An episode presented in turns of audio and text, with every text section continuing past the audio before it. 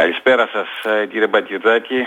Είστε καλά, τι κάνετε; Πού ψηφίζετε, ε, εν Αθήνες; Ε, πού ψηφίζουμε; Στο νέο ψυχικό και είναι αυτό που λέμε βόρειος τομέας.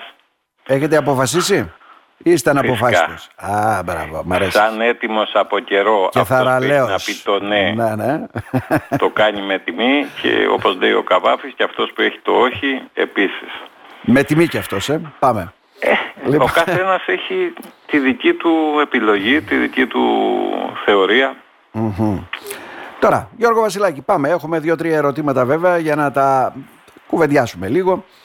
Τράπεζες εξοδικαστικός άνω του 50% το κούρεμα σε ένα στις τέσσερις ρυθμίσεις χρεών. Περίπου δηλαδή μια στις τέσσερις αιτήσεις απορρίπτονται από τράπεζες και σερβισές. Βεβαίως.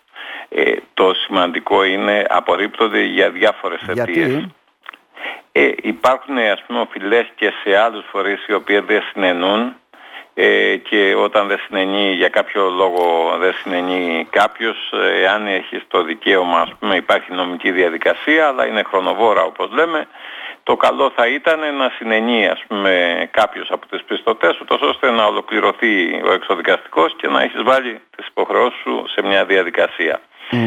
Ε, το, το σημαντικό είναι ότι έως 50% κούρεμα υπάρχει στις, ε, σε αυτό που λέμε υποχρεώσεις, στις προσαυξήσεις και αυτό είναι πολύ σημαντικό γιατί οι προσαυξήσεις είναι πολλές φορές τεράστιο οι ποσό. προσαυξήσεις πολλές φορές είναι μεγαλύτερο ποσό από αυτό που λέμε το αρχικό κεφάλαιο, Γιώργο. Τώρα μην το ξεχνάμε αυτό. Κύριε Μπακυρδάκη, 15% παίρνει η δόση, για παράδειγμα μια καθυστερούμενη δόση, ποιου, του, ε, στο Δήμο ας το πούμε, δόση Ναι. οφειλής για κλήσεις, για κα- τραπεζοκαθίσματα, για οτιδήποτε. Φαντάζεστε λοιπόν τι εξέλιξη έχει μια υποχρέωση την οποία αμελείς να εξυπηρετήσεις. Να. Και, και το δεύτερο είναι σημαντικό ότι ξεκόλλησε η διαδικασία γιατί είναι υποχρεωμένες να απαντήσουν ε, οι τράπεζες ή οι φορείς.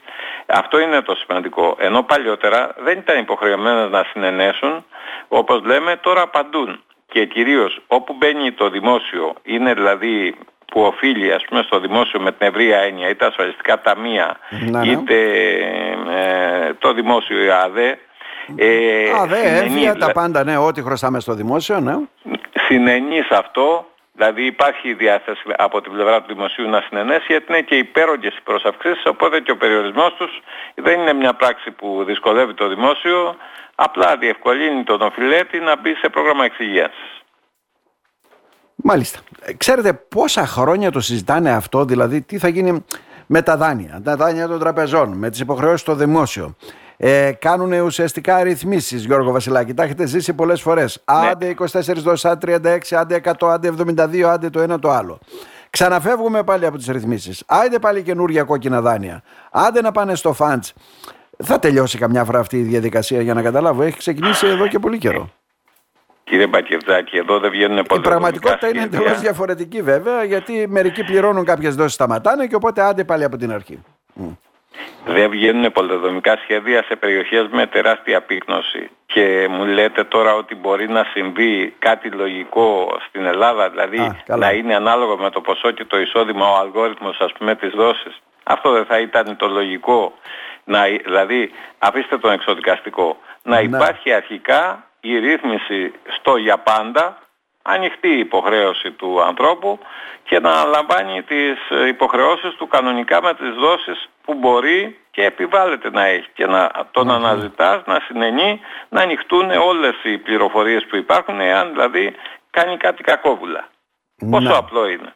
Τώρα, Γιώργο Βασιλάκη, τι θα περιλαμβάνει το σχέδιο νόμου για τη φοροδιαφυγή στην, τον Οκτώβρη, τώρα έρχεται ε, στη Βουλή. Βεβαίως.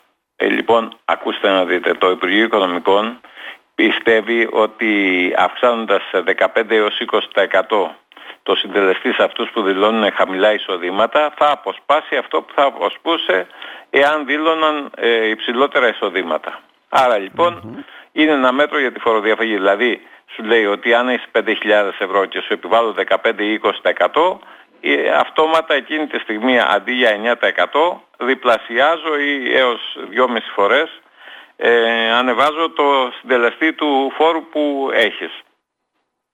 Το δεύτερο είναι με το οποίο θα επιβληθεί και σε άλλες κατηγορίες όπως είναι οι χώροι στάθμευσης, τα γυμναστήρια, τα φροντιστήρια, τα αυτοκίνητα, ε, στάθμες κινηματογράφοι, επέκταση ναι. ηλεκτρονικών πληρωμών στη λιανική αγορά, παντού δηλαδή. Ε, αυτό θα γίνει βέβαια και το 24, διασύνδεση μέχρι την άνοιξη του 24 το POS, 450.000 δηλαδή POS, δεν θα μπορούν να εκδώσουν απόδειξη εάν, ε, εάν και παίρνουν δηλαδή πλαστικό χρήμα, σε αυτή την περίπτωση δεν θα μπορούν να πάρουν το πλαστικό χρήμα. Άρα λοιπόν θα αναγκάζονται να εκδίδουν η απόδειξη. Μάλιστα. Και ηλεκτρονικά τιμολόγια παντού, όπως λέμε, το σημαντικό αυτό, ε, τα προνοιακά επιδόματα θα πληρώνονται με, πιστο, με κάρτες, δηλαδή σαν πιστοτικές κάρτες, με πίστοση δηλαδή, όχι πιστοτική Ε, πρόστιμο διπλάσιο της αξίας για συναλλαγές ε, άνω των 500 ευρώ με μετρητά, δηλαδή τεράστιο πρόστιμο, για κάτι που είναι, δεν είναι κάτι το παράνομο, δηλαδή είναι Μάλιστα. επιβεβλημένο, ε, ας το πούμε, για να ελέγχει την αγορά. Και μέσω ηλεκτρονικών πληρωμών οι αγοραπολισίες ακινήτων ουσιαστικά καταργεί τα μετρητά κατά τις αγοραπολισίες και επιβάλλεται το 24 τέλος ε, διαμονής ε, άμα έχει παραπάνω από τρία ακίνητα Airbnb κάποιος ε, και τα μισθώνει. Γιώργο Βασιλάκη, καλό βόλι. Να σας ευχαριστήσουμε θερμά. Να είστε καλά. Ναι. Ε, εγώ σας ευχαριστώ. Επίσης αντεύχομαι. Ευχαριστώ πολύ. Να είστε καλά κύριε Βασιλάκη.